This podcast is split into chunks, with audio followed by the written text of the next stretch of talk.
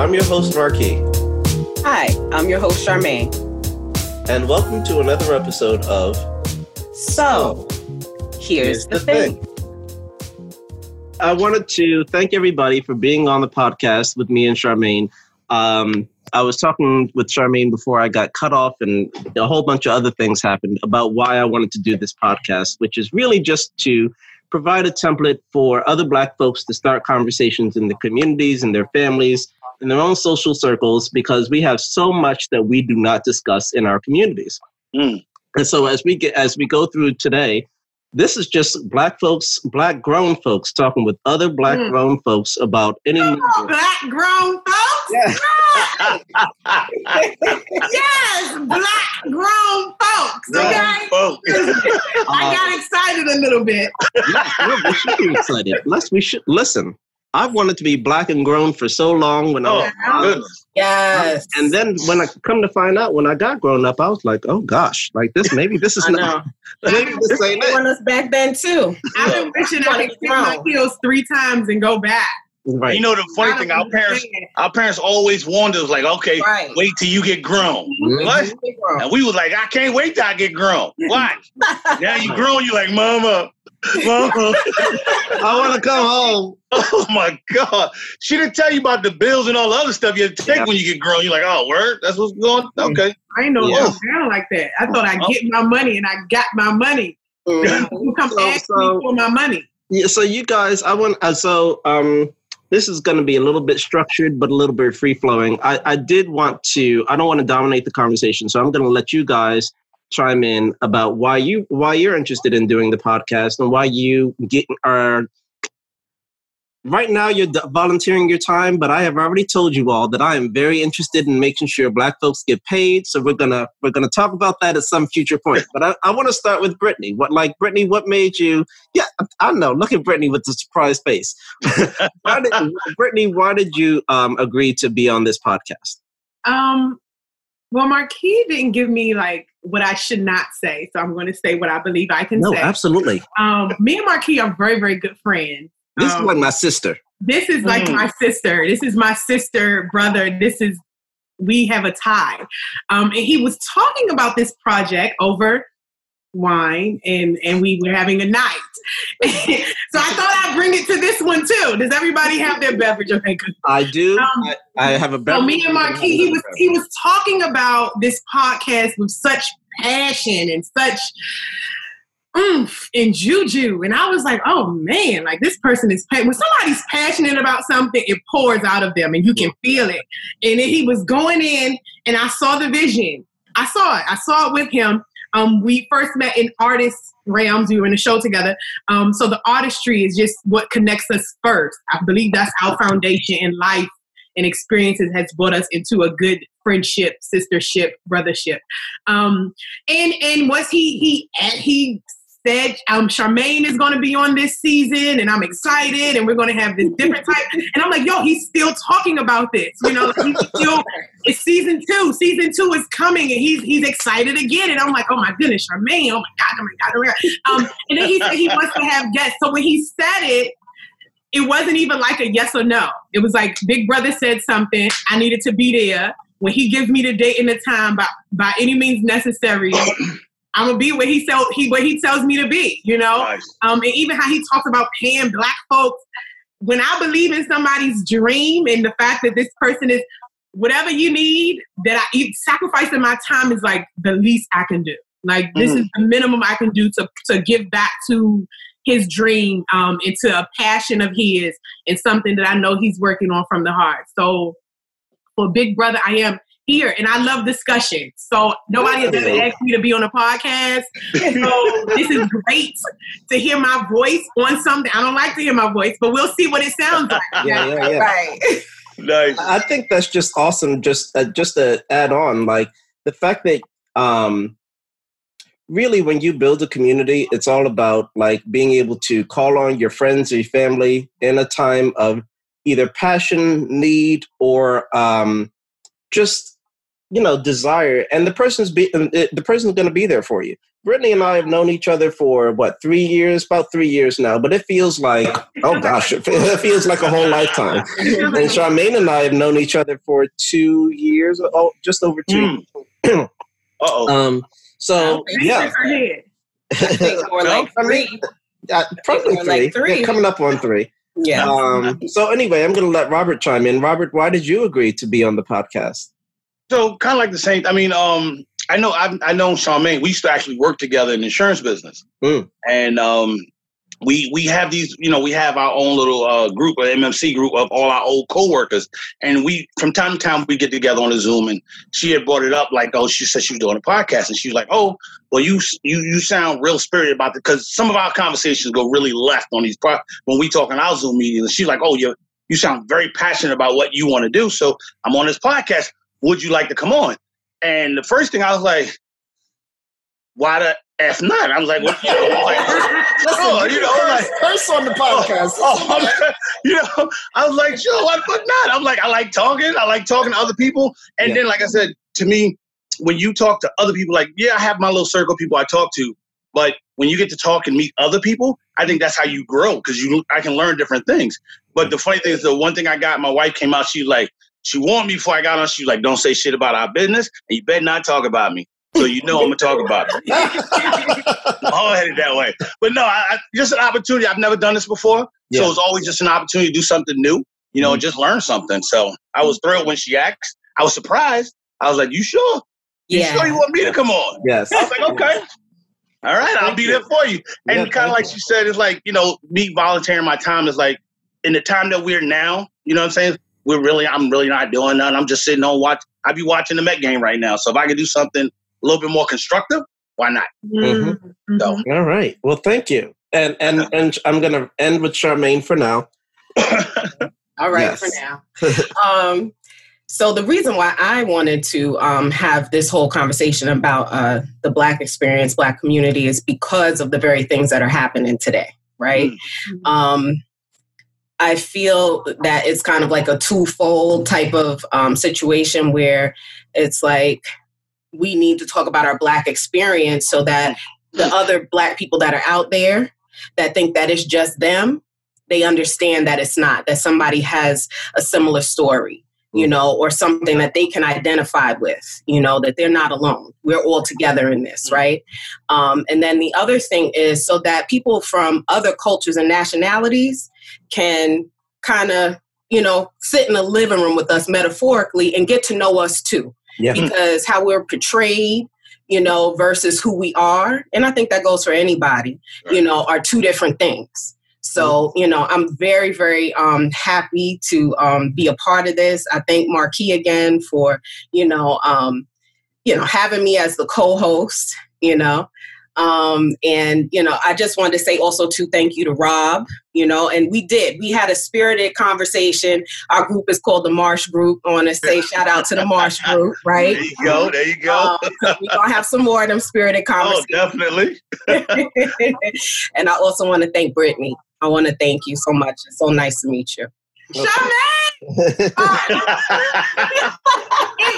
I felt that. I did. I really felt that. And I was sorry. No. Yo, you, you would have think you and Brittany's known each other for years. You yeah, know? like, Charmaine, when I like, ah, that, that, when we in our sister circle, when we sit and we have I have heard so much about you. And I was like, mm. okay, if Marquis is going to pick somebody that's going to be his co host on something that I know is his baby in practice, Charmaine, Charmaine got to be fired. Okay? I feel it. Thank you. Um, and it wow. and I'm excited. So thank you for thanking me. And I thank you for um, allowing me in your space. So one of the things I, I wanted to say real quick before we hop into the first first topic is that there probably is something like this that's out there, but I just don't know about it. Like it will be very interesting for me to, to Charmaine touched on this, to, to see talking about other cultures. Like I don't see four Asian people, like four Chinese people sitting on a Zoom and just letting us know about their culture. I don't see four white folks sitting on a and just really being for real about this is what it's like to be white in America. This is what it's like to be. And there may be, there may be something like that, but this is this is something I've always wanted to do, and and even if since I had my first season, and Charmaine was one of my actually she was my very first guest in my first season of my podcast. I said to Charmaine, "Listen, I think that we should do something like like talking about what it's like to be Black and American." This was uh, probably over a year ago now. At this point, since since we recorded Charmaine's podcast, which was at this at, at this moment it's still the the most listened to out of all 12 episodes of the first season. oh, wow. so uh, good on her. Um, so i just wanted to say that uh, again thank you guys for for hopping on and um, we'll take a break at some point probably halfway through. Um, but if you need to get up take a break you know grab a drink feel free to do so. Um, just yell for my wife in the back. Hey, can you give me a drink? No. Listen, now don't don't do it. She's gonna be on the podcast like what? she will too. Oh my goodness. so so one of the things we were talking about before before we did introductions was, you know, childhood stuff. Miss Mary Mack, we talked about Slide a little bit. Um, and one of the things that occurs to me about the whole podcast, but in general, is that a lot of things that we all sort of, um, I wouldn't even say take for granted, but we think that all Black people go through are, mm. is not actually so. Like, not all Black people ha- had Miss Mary Mack. I had Miss Mary Mack. You know, another person may have had. I don't know. I don't even know what you know what other people would say. But there's a, so much that we sort of believe that um, all black people in America have either gone through or know about, and it's not exactly it's not always true. Um, and we don't always have the same experiences. So the very first question that I wrote down, and I sent you guys an outline ahead of time, um, is about um, what did I write down? Oh, growing up black and poor, or mm. growing up middle class or upper class. There's a perception, at least from my point of view, and I, I want to hear you guys' thoughts. there's a perception um, that is either true or perpetuated within our own community that most black people in America are either poor or barely middle class. Like most of us aren't making enough money to really sustain ourselves. And um, one of my previous guests on a on a different podcast, it, she actually didn't grow up like poor. She grew up in in sort of upper upper middle class. So um, I grew up I'm going to start with myself, and then I'll I'll um, ask for you guys' input. I grew up, um, I guess, kind of poor. Um, we, my, I'll say it this way: my mother, um, we, I, I'm originally from Newark. I was born in Newark, New Jersey. Um, and we grew up in a fairly poor neighborhood, but for most of my childhood, I had no idea that we were poor. Like we moved from Newark to East Orange to Edison, New Jersey, which is where I spent the majority of my um, childhood and uh, young adulthood. And for the most part, I had no idea. Like we were in Section Eight housing at one point. I didn't know. Uh, we, you know, uh, there were things that we couldn't afford to do. Like we, uh, I, I had to raise money to go on class trips, and you know, there were other things like that that we couldn't, you know, I didn't have the latest Jordans or sneakers or, you know, whatever those things were. But I had no idea that my mother, as a single mother, was really struggling the way that she was. Um, and I don't know um, if that's true of most black uh, lower class slash uh, upper middle class. I don't want to talk about it in class uh, class form, but I, I want to hear you all's thoughts. Like, did I you mean, grow up black or middle class, and how did that inform your sort of sort of space? Well, I think when, when you're young like that, you know, you really don't grasp like what your parents are going through because, you know, as black they try to shield us from what's really out there. Like I grew up in the South Bronx, you know, in, in, in the 80s. You know, when everybody looked at the, the pictures of the South Bronx and it was abandoned buildings. But to me, the South Bronx was the best place to be as a kid. Like the abandoned buildings was my playhouse and I loved it. Mm. You know, um, I had, yeah, I was just as a kid, that's what we did. You know, um, yeah, there was things that we couldn't afford, and I knew there was nice. You know, we we probably ate grits like for like three weeks straight. But you know, you didn't yes. you didn't know you was poor or recognize it because you had so you had that family. You had so much things to divert you from what was going on. Yeah. But now, when you look back on it now, I felt more sorry for my parents because I was like, they had to struggle and put that on their back and raise oh, five oh, yeah. kids.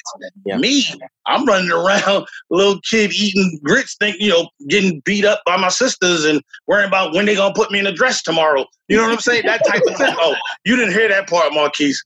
I, it's um, I have three sisters, and they used to put me in a dress when I was a little kid. I'm the baby of the family.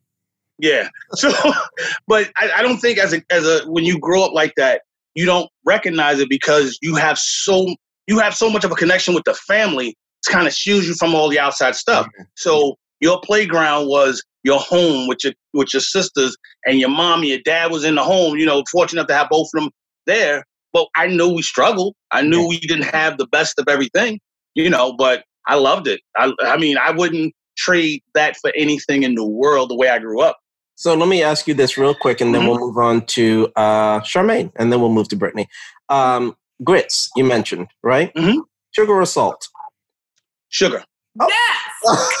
What? really? Look, look. Okay. That's, how you turn. That's how you turn grits. That's how you turn grits into make believe oatmeal, baby. Stop playing. that's the most cream of wheat. You did sugar and salt. No, no, no. I did sugar.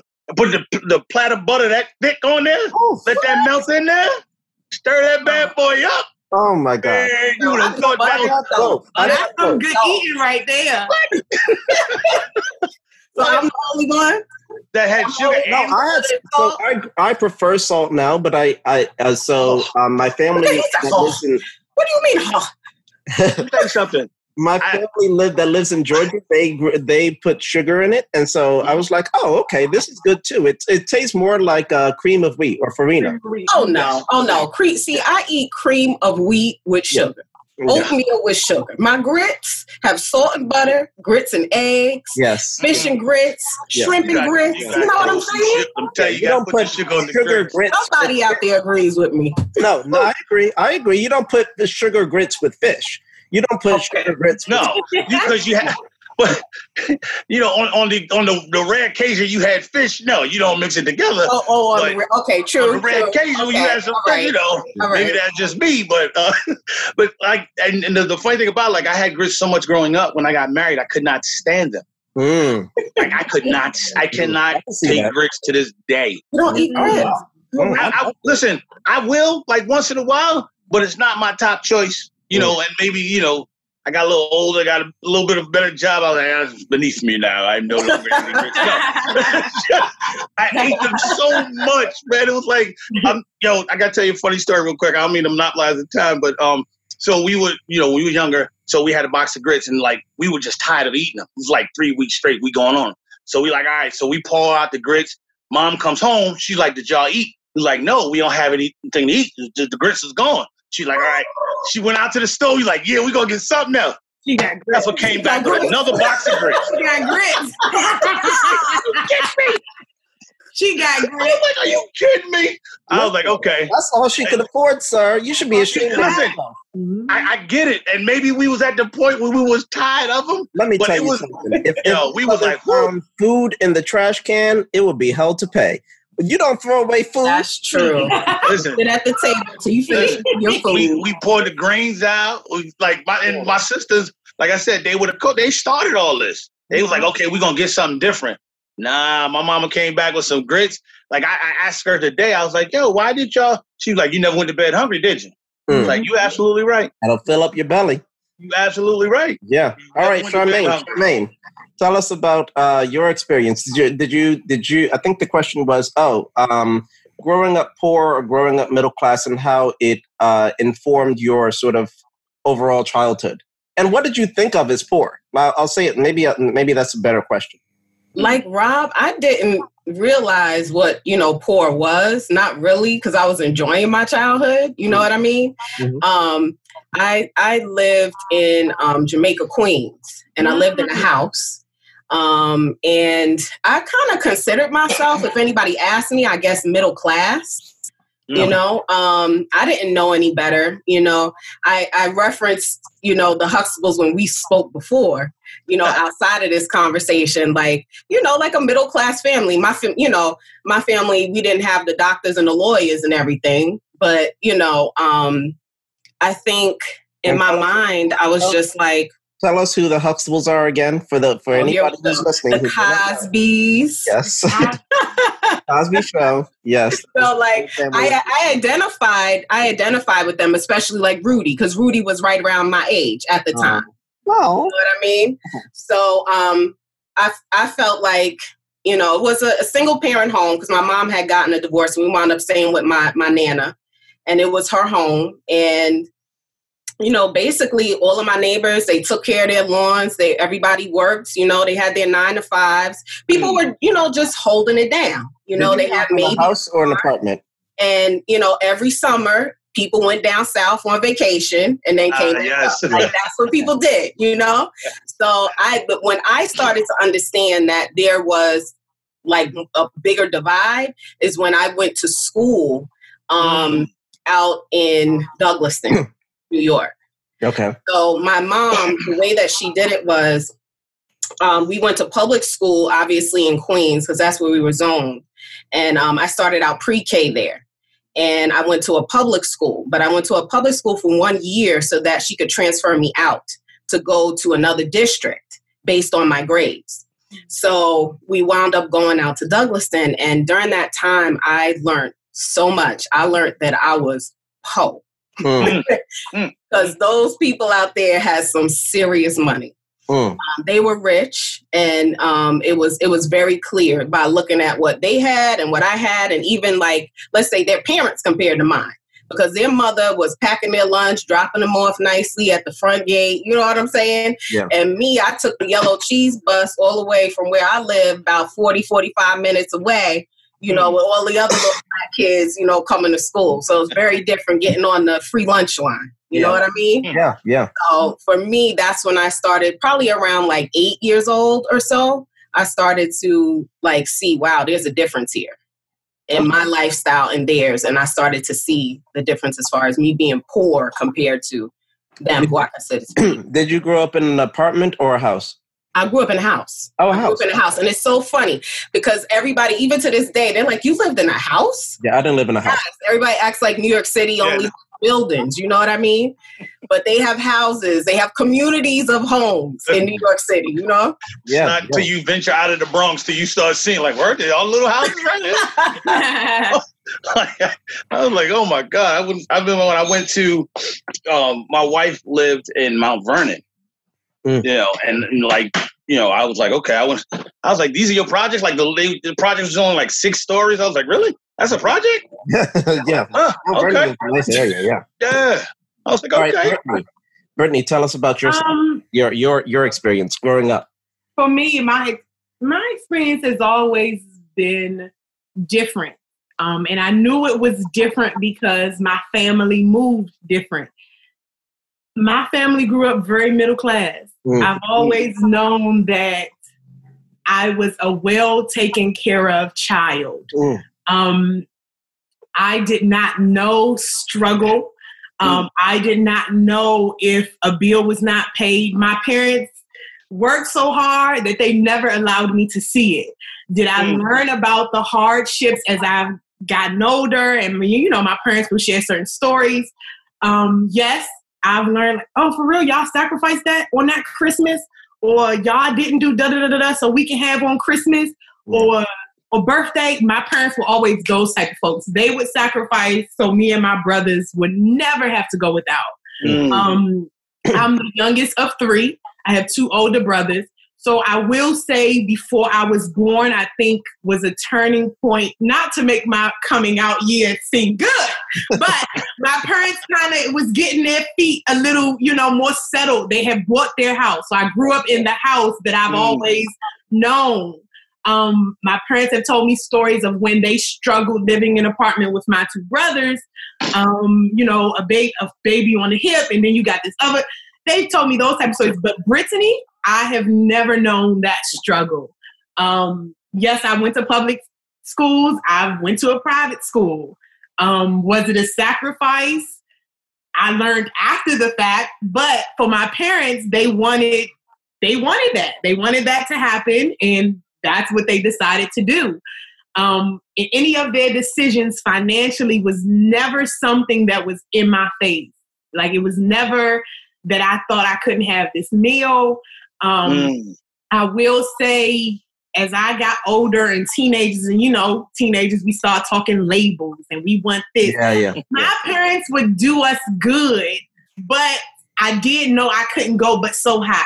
Yeah. Um, mm. example of my mother, she found such a joy in allowing me, her only daughter, to have a coach purse. Oh. Um, but wow. in school, when they started playing coach and coach was out and you needed a Louis Vuitton and you needed Gucci, I couldn't know that life. You no. know what I'm saying? Like that was something that that was something that my mother. It was certain moments where she had to break down. Well, Brittany, I'm gonna give you this. If you want that, you're gonna have to get that yourself. Yeah. Um. So it was those type of of of things my parents did for me and my siblings. I'm gonna set you up for greatness. I'm gonna set you up as best as as we can, as best as I can. Anything beyond this, you gotta go do it yourself. It was a certain time when my parents checked out of buying us name brands. You wanted Jordans, you gotta go get it. This is what I'm mm. I can afford. This is how I'm moving. You got food to eat stop asking me for Jay. let, me, let me ask this question to round out this particular topic. Um, so it sounds like it sounds like just within this small circle um, that there may have been varying degrees of uh, income levels for all of us, for all of our parents, etc. But for the most part, within our own families, there's a perception that none of us really knew, like, oh, growing up poor. But there is a perception, there is a, and I think a, probably a stereotype that most black people in America are either poor or, you know, out here doing all kinds of things. So where do you, I, I just, I'm just, I have a sense of where it comes from. Obviously, it comes from some movies, some media, whatever, whatever. But I, I wonder if you all agree with the, if, if you agree that the stereotype exists and how do we this is a harder question but how do we like break that cycle? If we know it within our own communities then what like how is this still a thing? How are people how you know what i'm saying? Like this is 2020 mm. and people still think we out here poor. Like no like, we, we're not out here all poor. So how do we how do we move beyond that? I think it's very different today mm. than it was let's say 20 years ago. Okay. Maybe even 30 years ago. I think that there were a lot more working class, meaning like blue collar worker, like our parents, you know, um, mm-hmm. and grandparents. Um, that was the case with with my um, grandmother. She worked at a factory um, all her life, and then my uh, grandfather was a mason. Mm. And my, you know, my mom, she was a correction officer mm. and a limo driver at some point. And so they worked really hard so I could have the things I have. So, like you were saying, um, Brittany, you know, so I didn't know. Mm-hmm. It, it, only became glaringly obvious, and you know, when I went to school and saw other kids and how they were living, which was very different, you know, than than than how I was living. And it wasn't a bad life; it was a good life. Yeah, you know what I mean.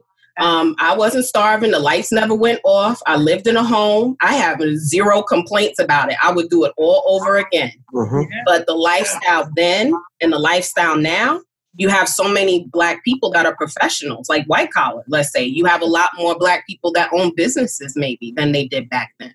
But do you so, do you think the perception still exists? Like even absolutely, though still I think the perception yes. still exists, and yeah. that's because media promotes that. Yeah, you know, um, that that's my feeling. Go ahead. We we got to kind of figure out the way to define poor because you know, um, like we said, we all we all didn't have all the best things that we had, but we we had our community, we had our families. So in our minds, we weren't considered poor. But like you said, on TV, they show you live in a tenement building.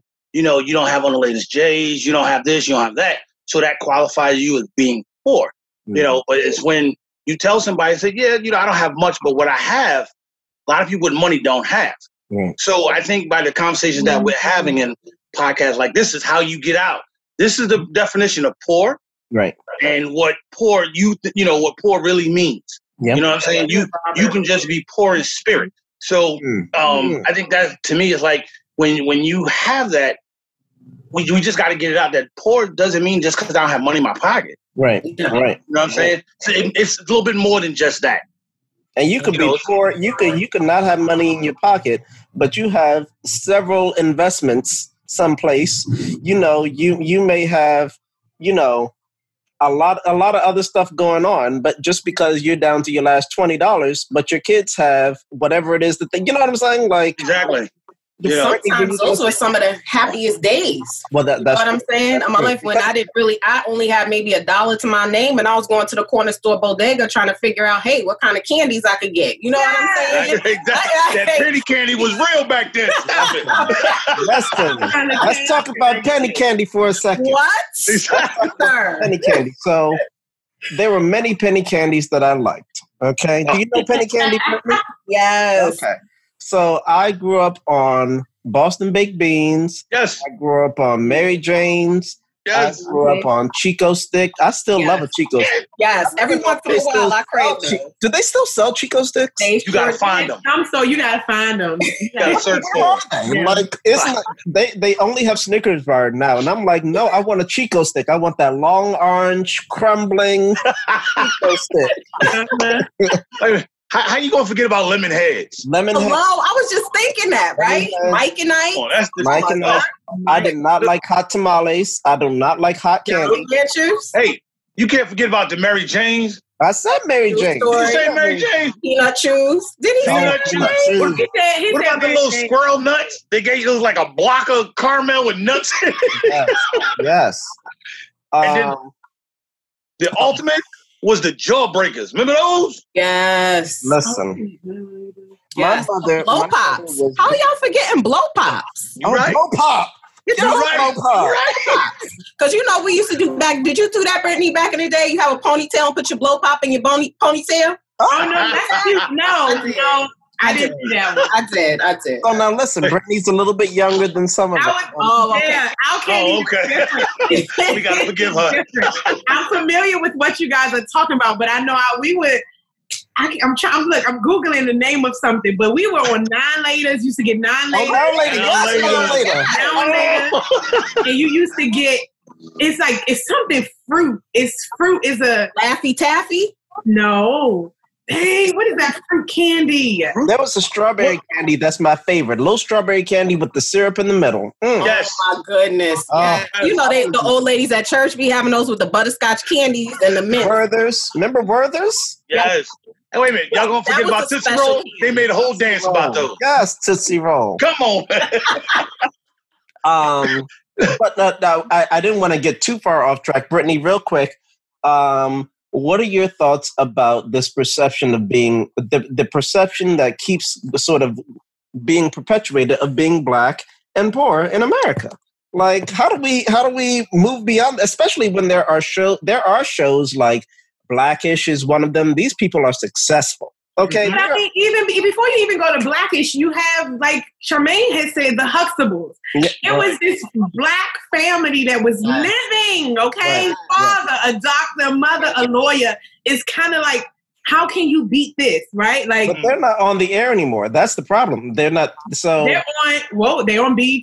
Okay, well. they're, on, they're on BET. They're on BET. Her, but again, in a select avenue, yeah. where the people of we are we know about each other, but for the other people that need to see this image of us, that's not on their network. Yeah. Um, and you know, people have written Uncle Bill off at this point. So some people are not even interested because he's tarnished the name. Yeah. Um, yeah. But people be that's something that to be honest, I wish I had an answer. I don't know how to answer that. I feel like we've always been in one cup.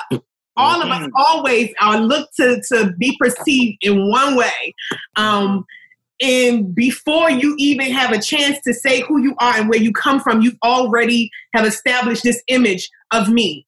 Um, regardless if, if I'm wearing huge earrings with a name in it and it comes off as ghetto, but again, I'm raised in a two family household. I live good. I'm okay. But because yes. a girl who did not be, who's not raised in a two parent household, she lives on the south side. She comes from some rough beginnings. We're the same. Right. You look at us and you're gonna see see us as the same. So this poor thing, I think poor. I don't like the word. Um, I mm-hmm. don't like classifying it as poor. Yeah. Mm-hmm. I understand. Um, what is it? Is it medium class? Medium class? Middle class. Um, middle class. Middle class. I said medium. um, middle class. but to go e- immediately to like poor, I've never really liked that. That's immediately where we go because it's an in between from not doing so well or I'm struggling a little bit to struggle and poor. Even that, I'd rather take struggling instead of just poor. And the thing about um, that is, is that a lot of that can be can be temporary. Like so many yeah. times we go from like being middle class and then we might struggle for a couple of years. But that doesn't mean we're just poor like for the right, rest exactly. of our life. Yeah, yeah, yeah, yeah. I think poor is a harsh word, is a heavy yeah. word for temporary circumstances, yeah. or is a harsh word to category categorize somebody off of maybe just one good, a little dark couple of dollars short from being middle class. Middle class, yeah. Yeah. Um, all right, so uh, um, the last thing I'm going to say real quick, and then I'll let Charmaine bring us into the next topic, is that, um, like Robert said, that I think that continuing to have conversations in your circles about this type of thing and just say it outright. Just say it. Just talk. Right. You know, being talking about finances is always a little bit taboo. Even in um, even in you know very tight knit black communities, people don't like to talk about how much they're making and what they're doing.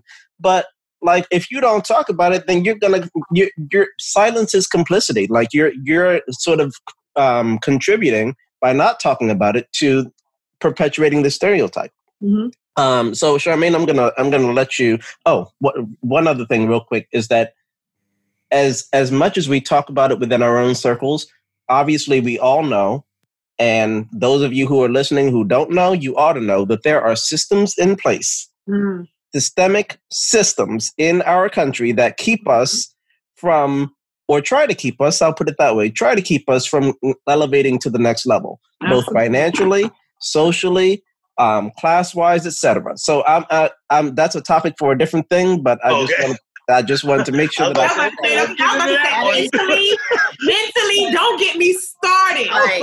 on the system. Yeah, because I, I was actually about to say that, but um, that basically this whole like black people being poor, a part of that is not just for other nationalities to see that. It's for us to see. Yes. for us right. to believe that. Mm-hmm. That has to do with keeping our mindset in a certain place and telling us who we are. Mm-hmm. You understand what I mean? So they know good and well. Just I'm I'm sorry, this is just me personally. I don't believe that we are the minority in this country. Don't say sorry, Charmaine. I don't say sorry. That. I don't need your advice. Say sorry. Say what it is. We are the majority of people in this mm-hmm. country, but we keep calling each other the minorities. We're not minorities. Mm-hmm. We are not minorities. But that's again a part of that type of programming that they want you to accept and take mm-hmm. on in your psyche as your own. Mm-hmm. All that does is just perpetuate the lie and affects your actions and how you move about in this world. Mm-hmm. So then you go out there and you start acting a certain way. Oh, you know, people outside of our nationality, like, oh, there it goes right there. I see it. Yep. Right. You know, that's the very thing they've been talking about. Yep, they're mm-hmm. poor. Yep, they're uneducated or whatever the case is. Right. They already right. made the mind up. So, yeah. like Brittany was saying, they keep us in that cup because they see that one person like that. Now everybody is now that. But we know? also keep ourselves in that same. Co- I mean, yes, we do. Oh, we do. Based on the fact, I, it all rolls together. Charmaine oh, yeah. we see each other. Yes. we see that this is just it. This is this is all you're supposed to do right here. Right. Go hit.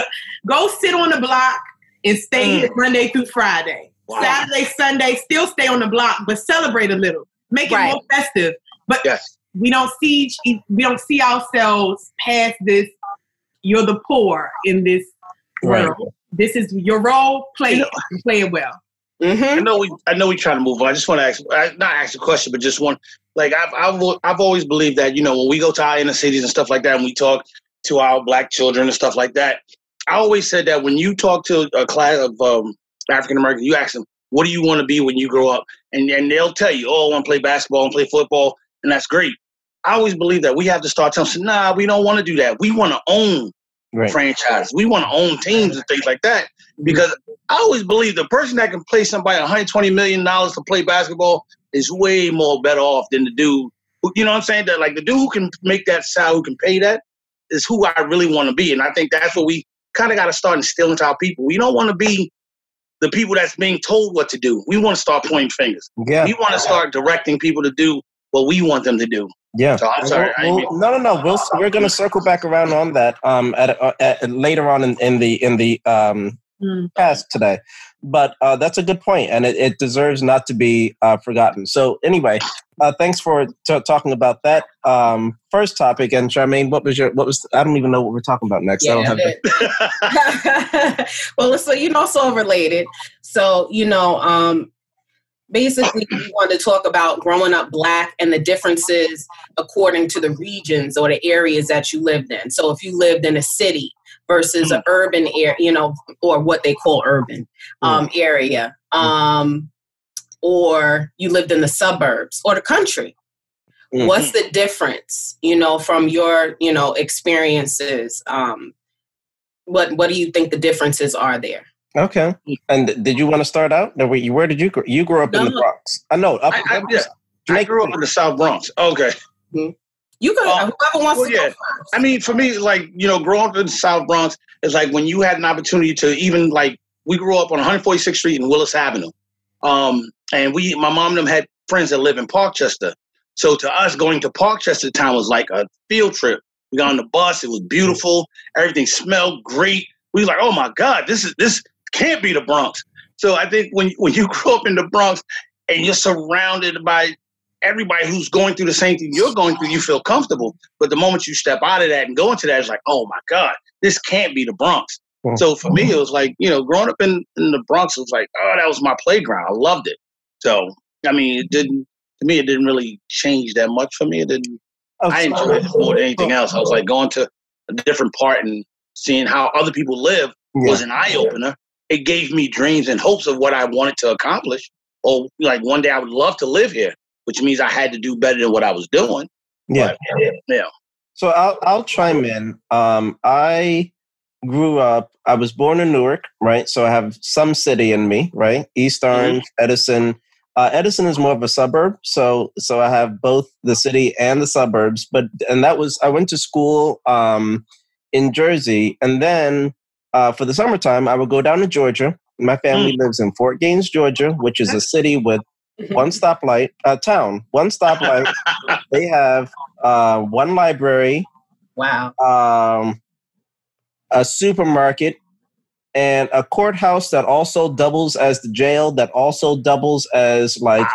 whatever like it's it's like a it, it, they have all these things in this one little municipal wow. sort of building okay okay and when I was growing up, this is back in the uh, like the 80s or early 90s. I, you know, in the summertime, I would walk around with no shoes on. I ate mm. pig's feet.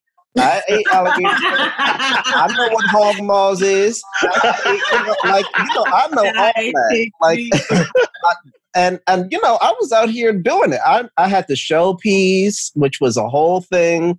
And you know, when I went down there, um, from their point of view, and this is what they tell me both then and now, at the time, I seemed like the very educated person. I felt, you know, I sounded different. I didn't have a country accent, even though, mm. you know, when you when you go down there, um, you start talking like wherever you go, you start talking yeah. like the people that you right. that you're around. Mm-hmm. But um, from their point of view, um, and I don't know if the, part of it is true, part of it is sort of just perception, is that uh, people who live in the country are less educated wherever it mm.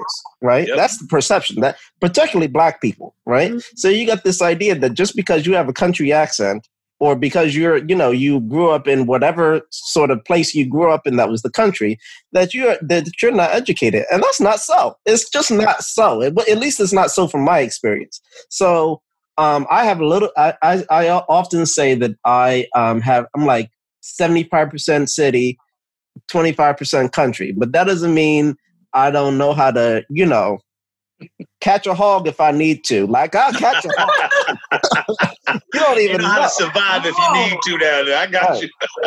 you. so anyway, uh, uh Brittany and Charmaine, what about you guys? Um, for me, being in the city, so this is what Northeast DC, Edgewood, Six and Evar, right off Rhode Island, Rhode Island Avenue that's the neighborhood. You know what I'm saying? Like, if something's happening across the street, it's not the best, it's not the worst. It's cool, you know. Like, it is what it is. I think going in and out as I grew up and I'm starting to explore the city now, I'm beginning to see where things are different. Um, Georgetown. Why does Georgetown have this whole? Whoa, this is over here. So you meaning to tell me this is what y'all are living like in Georgetown? Or, um, of course, going to certain parts of Maryland began to mm. present a different aesthetic. Um, and again, where I where I am, it is not the worst. I, I'm still in the city though, you know. So row houses, we are right next door to each other. You don't get a big backyard. You don't get um, just space. Yes, you hear the metro all through the night. You can walk to the train station, and this is good for me. This is like that. This is how I live. This is this is being a DC girl from Northeast. This is yeah. cute. Okay, yeah. my high school's right up the street. I'm gonna get there via metro. We're taking metro. Everything's well. But when life began to present to me what other things could look like, you know, in different neck of the woods, it began to make me think like why you know why is this neighborhood set up like this when a whole nother neighborhood is set up a different way? Mm. but i knew that that was that's that's just life right? We over here in northeast and this is what northwest can get you. This is what maryland can get you. Um and that's just how I how I started to put it together. I still did not see anything necessarily wrong with my city aspects, but as I began to get older and pay attention to numbers and how much a dollar can position you here, or mm. this dollar amount is going to position you over here on the south side, mm-hmm. um, things began to make sense. Mm-hmm. And I'm I'm seeing it, but I think it took a while for me to be affected um, about a lot of just how life was moving and where neighborhoods were. It, it was like I was aware, but I don't think I've always had a thought about it. Um, so, so, real quick, I, I, I want Charmaine to chime in, but obviously, or if it's not obvious to you all on the call or anybody who's listening, this obviously is going to lead into a conversation about gentrification. I, mm. So I, am going to let Charmaine chime in, but I wanted to make sure that we don't lose that point because clearly this is this is in that same realm of ideas. Go ahead, Charmaine. It sure is. I'm glad you said yeah, that. Yeah, it, it is um, in the same realm. I, I would say, like, for me, um, the area that I lived in, in, in Jamaica, Queens, we had houses. They were single family houses. Some of them were two family houses. Um, there really weren't any buildings over there. Um, you would have to go to South Jamaica, Queens, to you know that's where Fifty Cent is from, right? Oh, um, I don't. Is the, that right? Oh, okay. Yeah, South Jamaica. And so um, you would have to go over there, you know, for let's say the the high rises. So for me, I really, you know, I, I really pretty much stayed in an area that it, it, it was it felt suburban, but like I guess black suburban, if mm-hmm. that makes any sense. Yeah. Right? Absolutely. You know, like our version of, of the suburbs. Mm-hmm. And before, you know, when my grandmother moved there, she moved there I want to say like in the 19 like early 1960s or like late 1950s or something like that and it used to be a Jewish neighborhood. Mm-hmm. Um, and then the black people started moving in there. Um, so that part of Queens was considered a very, very nice area. Like I said, you had a lot of working class people.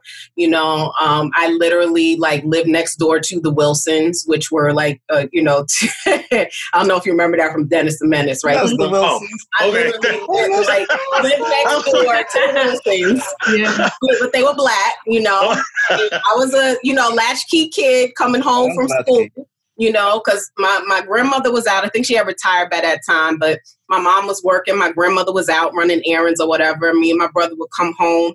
I'd, you know, open up the door. And, and sometimes, let's say I forgot my key, I'd go knock on, you know, Mr. and Mrs. Wilson's door. And I'd wait for my grandmother to come home, you know? So nobody would necessarily like think that type of thing would happen in let's say black suburbia or you know what i mean like um, yeah. outside of our community but that's how a lot of us were we grew up you know taking our key with us, you yep. know, back and forth to school, yep. and they trusted us. I don't think I was like nine years old. Oh yeah. I yeah. can say it now. I like how you called it um, the black suburban neighborhood because that's kind of what I, I felt too. Example, Miss Robinson, she had alcohol. um, if if we were ever to come home early and we didn't have, oh, you know, it's teens, you, we forgetting stuff. Um, Miss Robinson had our key right across the street. Mm-hmm. Um, so it was certain components of neighbors that that did do life together. You know, like you, we've been here for years together. We're our kids are growing up together. Yeah. Um, so we we kind of moved in the same manner. So yeah, and like even growing up, I want to say like I remember actually going next door to borrow a cup of sugar. Oh yeah, I did that. you know what I mean? Like we did things wow. like that. People don't do things like that today. They think you put cyanide or something in sugar, but you know, like yeah. I, I I remember going over literally with a cup to get some sugar. Mm. You know? my, so, my, mama barely wanted to give me a key to get home. I was like, "Guess who has the key to get in?" Oh. What? No ass, no key to get in.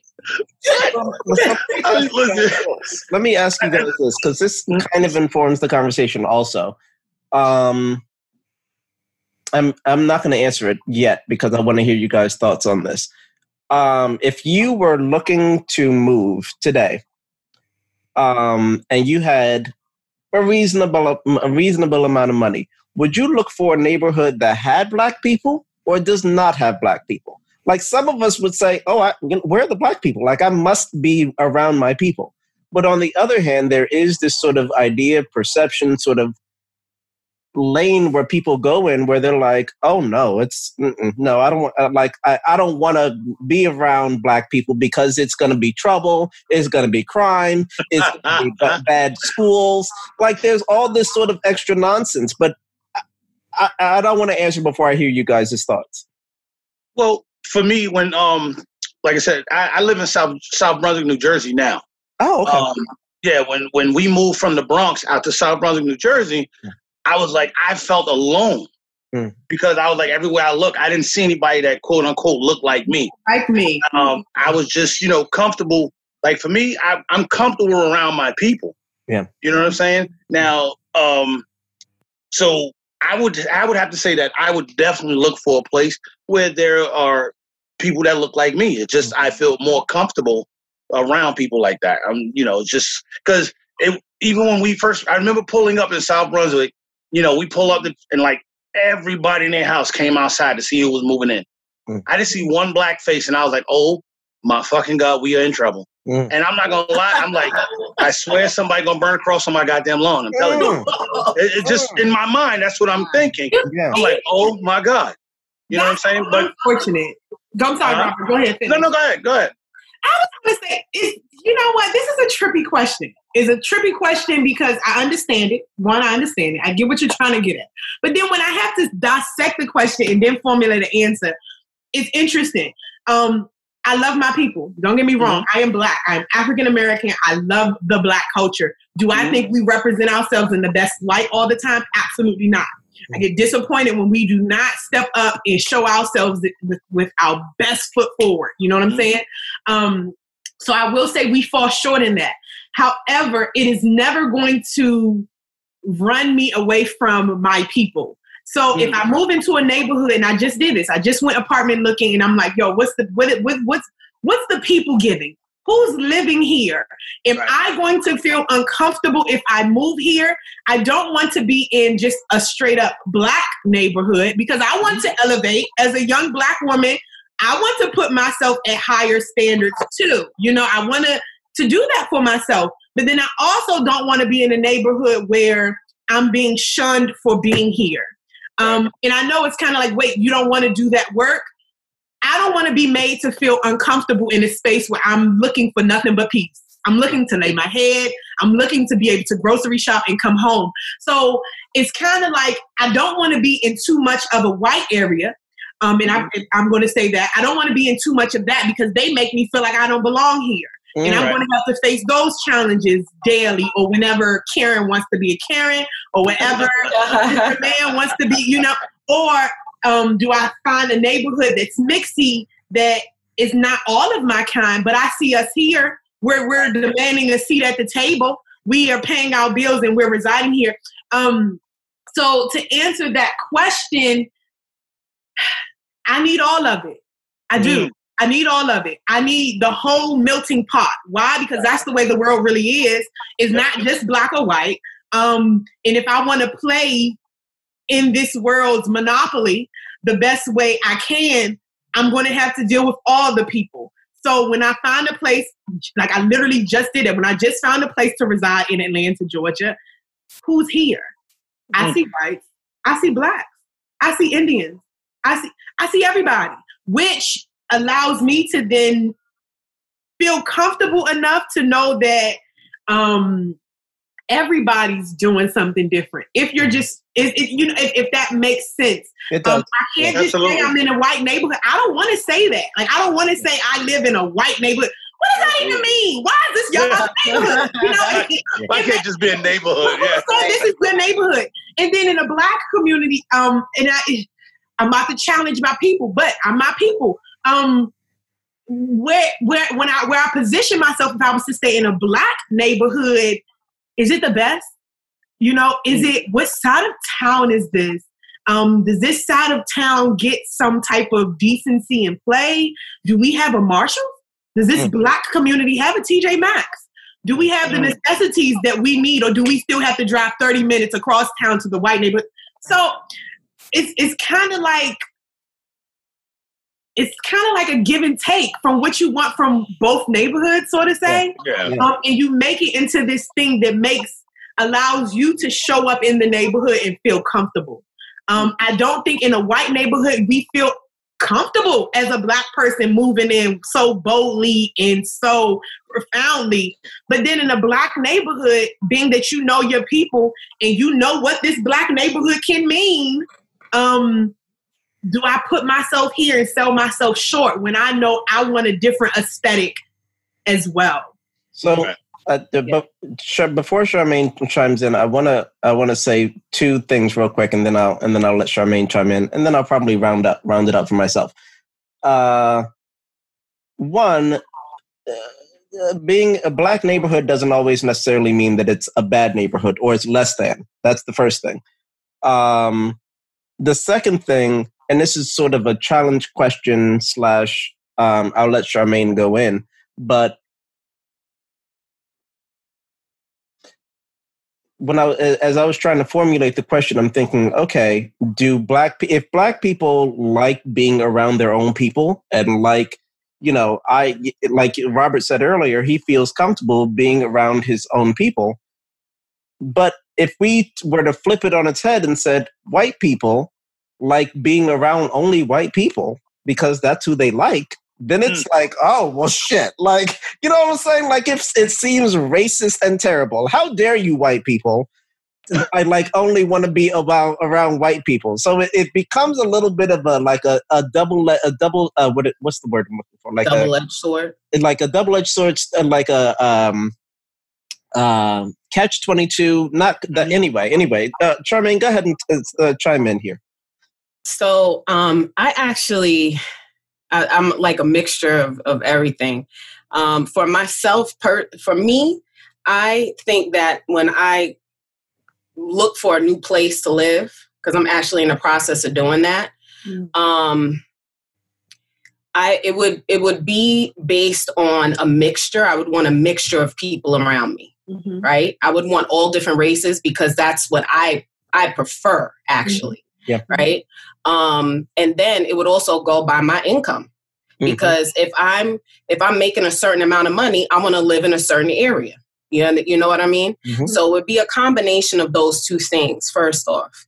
But you know, to to get back to what you're saying about um the like basically how did you word it? You said uh, uh, uh if you're talking about the original question about whether or not. No, you, what you just said right now. Oh, um, that was about uh, if white people wanted to live and be around their own people, right?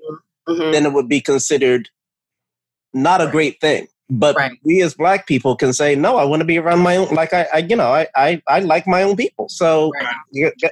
yeah. So, so basically, what I was going to say about that is that's a tough question, and the reason why is because it shouldn't be about race. Shouldn't. But the right? truth is, is that they might in, in certain communities, they know okay getting back to gentrification let's get let's go there yeah okay. how does everybody know to like descend on that one place how, do, how does everybody know that and and let's say you know um, white people how do they all know? There's got to be some type of communication. There's something going on within their community right? Maybe the way that they were raised you know they talk about finances. They talk about real estate to their children. They talk about these things amongst themselves right? Black people don't necessarily do the same exact thing. We weren't raised that way right you said you didn't even know what was going on financially in your own home much less how to take care of the community that you live in so, so so let, let me just say this real quick just to just to ask a finer point on that question first of all, I'm, I'm I don't live in a white um, uh, family household. My partner's white, but we don't. It, that's a different uh, different topic. But is is is what you're saying that your perception is that white people talk about okay, well, um, you know, uh, the next up and coming neighborhood is so and so, and you might be able to get in on the ground floor if you buy at this level because in yes. five they, years they do they do talk to that's a question that's that a question that is, that okay. is yeah. that, that's a question but that's i mean that's to me a part of their culture it's neither okay. here nor there like they go to a community and and they want the community to be a certain way right? And so they will I, I, mean one of my good friends like she does something so simple like she go when she sees she's she's white when she sees garbage in her neighborhood she will go all around her neighborhood and pick up that garbage. Mm. and that's something that maybe she was trained to do because it keeps up the value of their property let me just keep it simple, mm. right? Whereas somebody like, you know, some people that maybe weren't trained that way, let's say in the hood or, you know, just let's say black people. Wherever. That yeah. weren't trained that way, they might walk past that garbage and say mm. somebody else will pick it up, which brings the value of the property down. Mm. So is it about race or is it about money or is it about we don't have the same mentality? But it well, it to me like it kind of goes back to the same thing. We were not we were raised to believe these things about ourselves, raised to believe we're poor, raised to believe that we don't deserve the same thing, so we don't treat it the yeah. same. yeah, that makes like sense. What I'm saying. Yeah, absolutely. Yeah, I think also. Yeah, so we don't treat it the same way, so they're going to treat it differently. Mm, and so right. when you are a black person and you start to become educated in these areas, you're going to move, let's say, to a, a, a white neighborhood because you want the value. I'm a quote unquote white neighborhood um, because you want a certain property and you want the value of your property yeah. to remain because you know your neighbors are going to do the same thing to make sure the value of their property stays up. So, so, so I think it's a larger question. So let me ask you this, um, and I, I'm gonna just ask this question, and I'm gonna go around to each of you, and I'm gonna say my two things, and you tell me. Each of you is gonna say two things to this question, right? what are two things that you see in a black neighborhood? Two things, right? I'm going to say my two things, right? I'm going to say um, a Sally's Beauty Supply. Okay? Mm-hmm. If you all don't know what a, if the listeners don't know what a Sally's Beauty Supply is, look it up. Sally's Beauty Supply going to be in a black neighborhood. My second thing um, is you're going to see Mm, depending on the size of the um, community, the the neighborhood, you're going to probably see one liquor store per two miles, mm. and that's a that's being generous. But you're right. going to see one liquor store per two miles in a black neighborhood. So I'm going to when you're asking what two things, are you talking about businesses or you're just talking just about whatever? Just in general. Yeah, just in general. So I'm going to ask uh, Robert. So what I see in the black name, you always going to see a Chinese restaurant. Yeah. Always a Chinese restaurant in the black area. Yeah. You know, um, and the second thing, uh, I was going to say liquor store, but you got that. Um, the liquor store is another thing that I always see in a black neighborhood. But you always going to see, and just as in general, trash. Mm. Like like you was just saying, like we never keep the upkeep of our area. Like mm-hmm. you can walk down the street just blatantly, garbage can right there on the floor. Mm-hmm. So I'm gonna say the two things I usually see in a black neighborhood is a Chinese restaurant and just trash. Okay, Brittany. I'm going to say people lingered outside to mm. some extent. Mm. Mm-hmm. Um, people lingered outside, and a nail salon. Mm. Okay. A, okay. Uh, yeah, a non-black owned nail salon. Mm-hmm. okay. Okay. It's usually run by the Chinese restaurant. Yeah, that's how I wanted to. Yeah. It's a nail salon. Yeah, ran by somebody else. True story. Okay. Um. Yeah, y'all took the good ones. Thanks. no, it's always it's always a chicken joint. You know that New York fried chicken. You know what I'm talking about, right? Yeah. yeah. Mm-hmm. Kennedy. Yep. and I want to say this in my old neighborhood, this blew my mind because it has changed so much. I see dialysis centers. Oh, wow. Mm.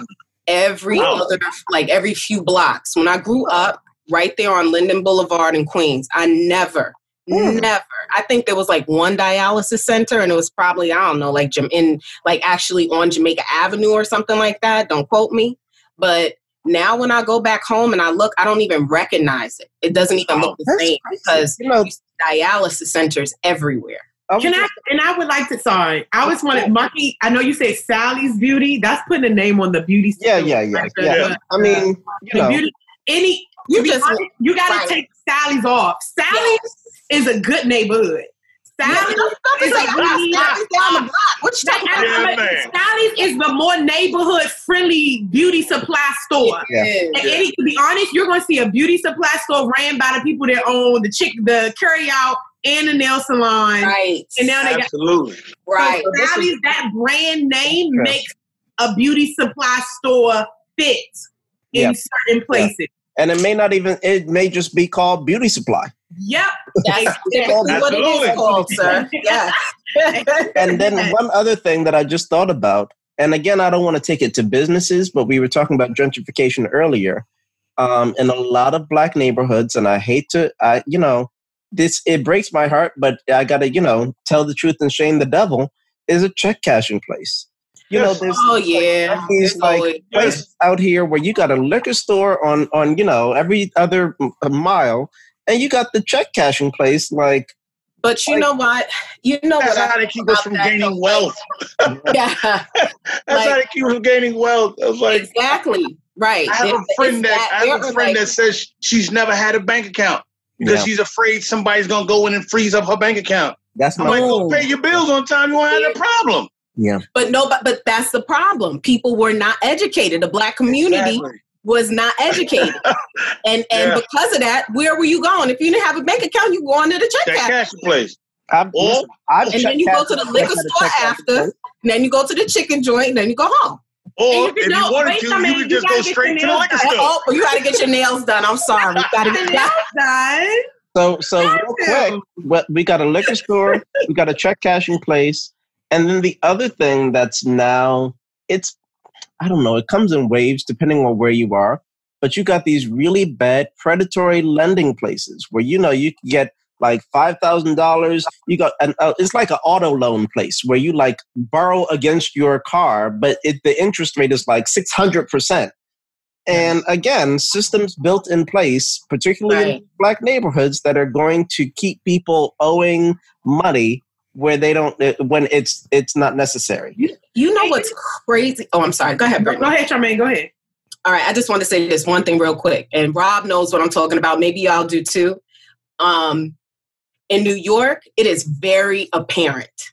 Like you could literally see all the shops we just mentioned, and you can cross the street into a different neighborhood with different nationalities. I'm not going to go there with who, yeah. But you could cr- literally cross the street and you will not see any of those stores. Mm-hmm. Am I mm-hmm. right, Rob?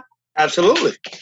You absolutely any of those stores. So it's like it's so blatant that it's it's we're targeted. That's that's absolutely. my point. And it's I, very blatant. This was a good pickup um, because I was about to talk about my parents, um, Northeast DC. They had a house in Northeast DC.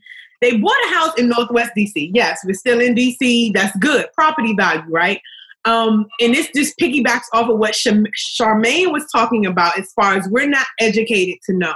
Um, I'm, I find myself putting so much pressure on being able to keep my parents' house if something were to happen to them. God, mm-hmm. don't let that happen. You know what I'm saying? Not right now, but, you know, but in my mind, as I am in my almost pushing 30 years old, it's now like, yo, you got to be able to do this. How you do it? Let's educate now so we can. My parents had to sell their Northeast house. And I hear them say all the time, I wish, I wish we were able to keep the house. And it breaks our heart because it was a, a, a person of the opposite um, race had bought it.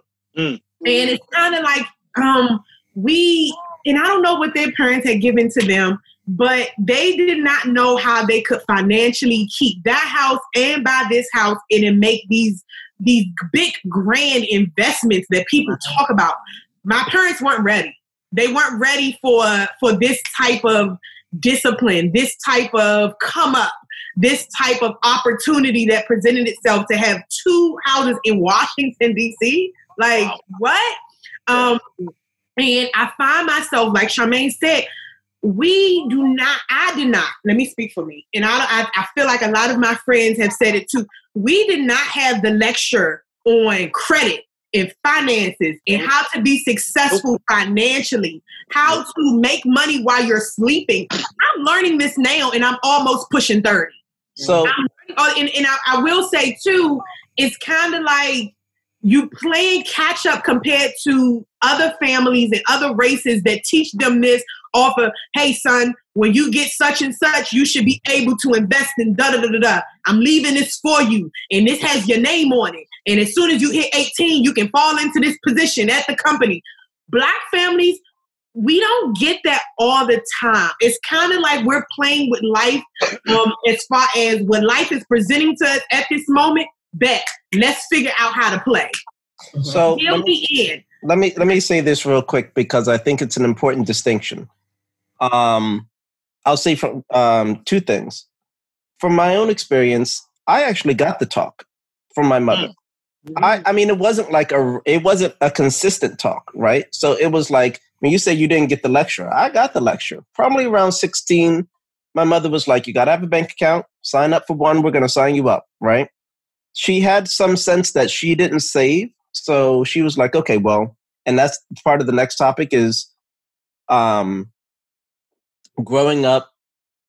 A lot of black people, I don't want to say all, but a lot of black people in America grow up knowing, knowing that their parents did not save for them, did not or could not, mm. right? Mm-hmm. Did not, right. so that at 18, it ain't no, it, there's nothing, right? Nothing waiting for you. Yeah. The distinction that I want to make is that my mother gave me the talk, but she didn't give it to me often enough, nor could did, could she build systems. So there's a difference between talking and action, right? So my mother could have given me the talk all day long, but at the end of the day, if I don't have the money, if she doesn't have the money to set up, uh, you know, have uh, or the foresight to have uh, set up a uh, what do you call this, a bond you know right. when you're when you're five years old and so that by the time you're 18 it's $25000 whatever it is then the talk is just it's just talk it just it comes too late. So it's both about talks to me it's both about talks and sort of like building in early enough so you're not playing catch up. I just wanted to make that distinction from my own I,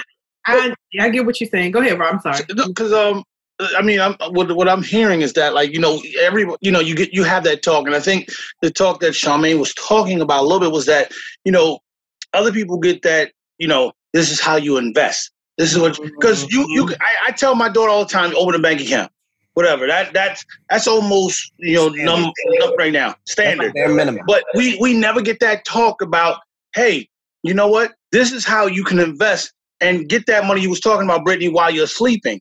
Mm-hmm. You know, I think white people, and I'm sorry to general, but they they they normally tell them kid they, their kids that.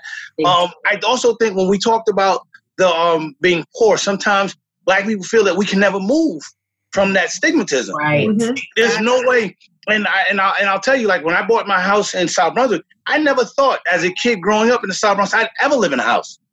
I never thought that.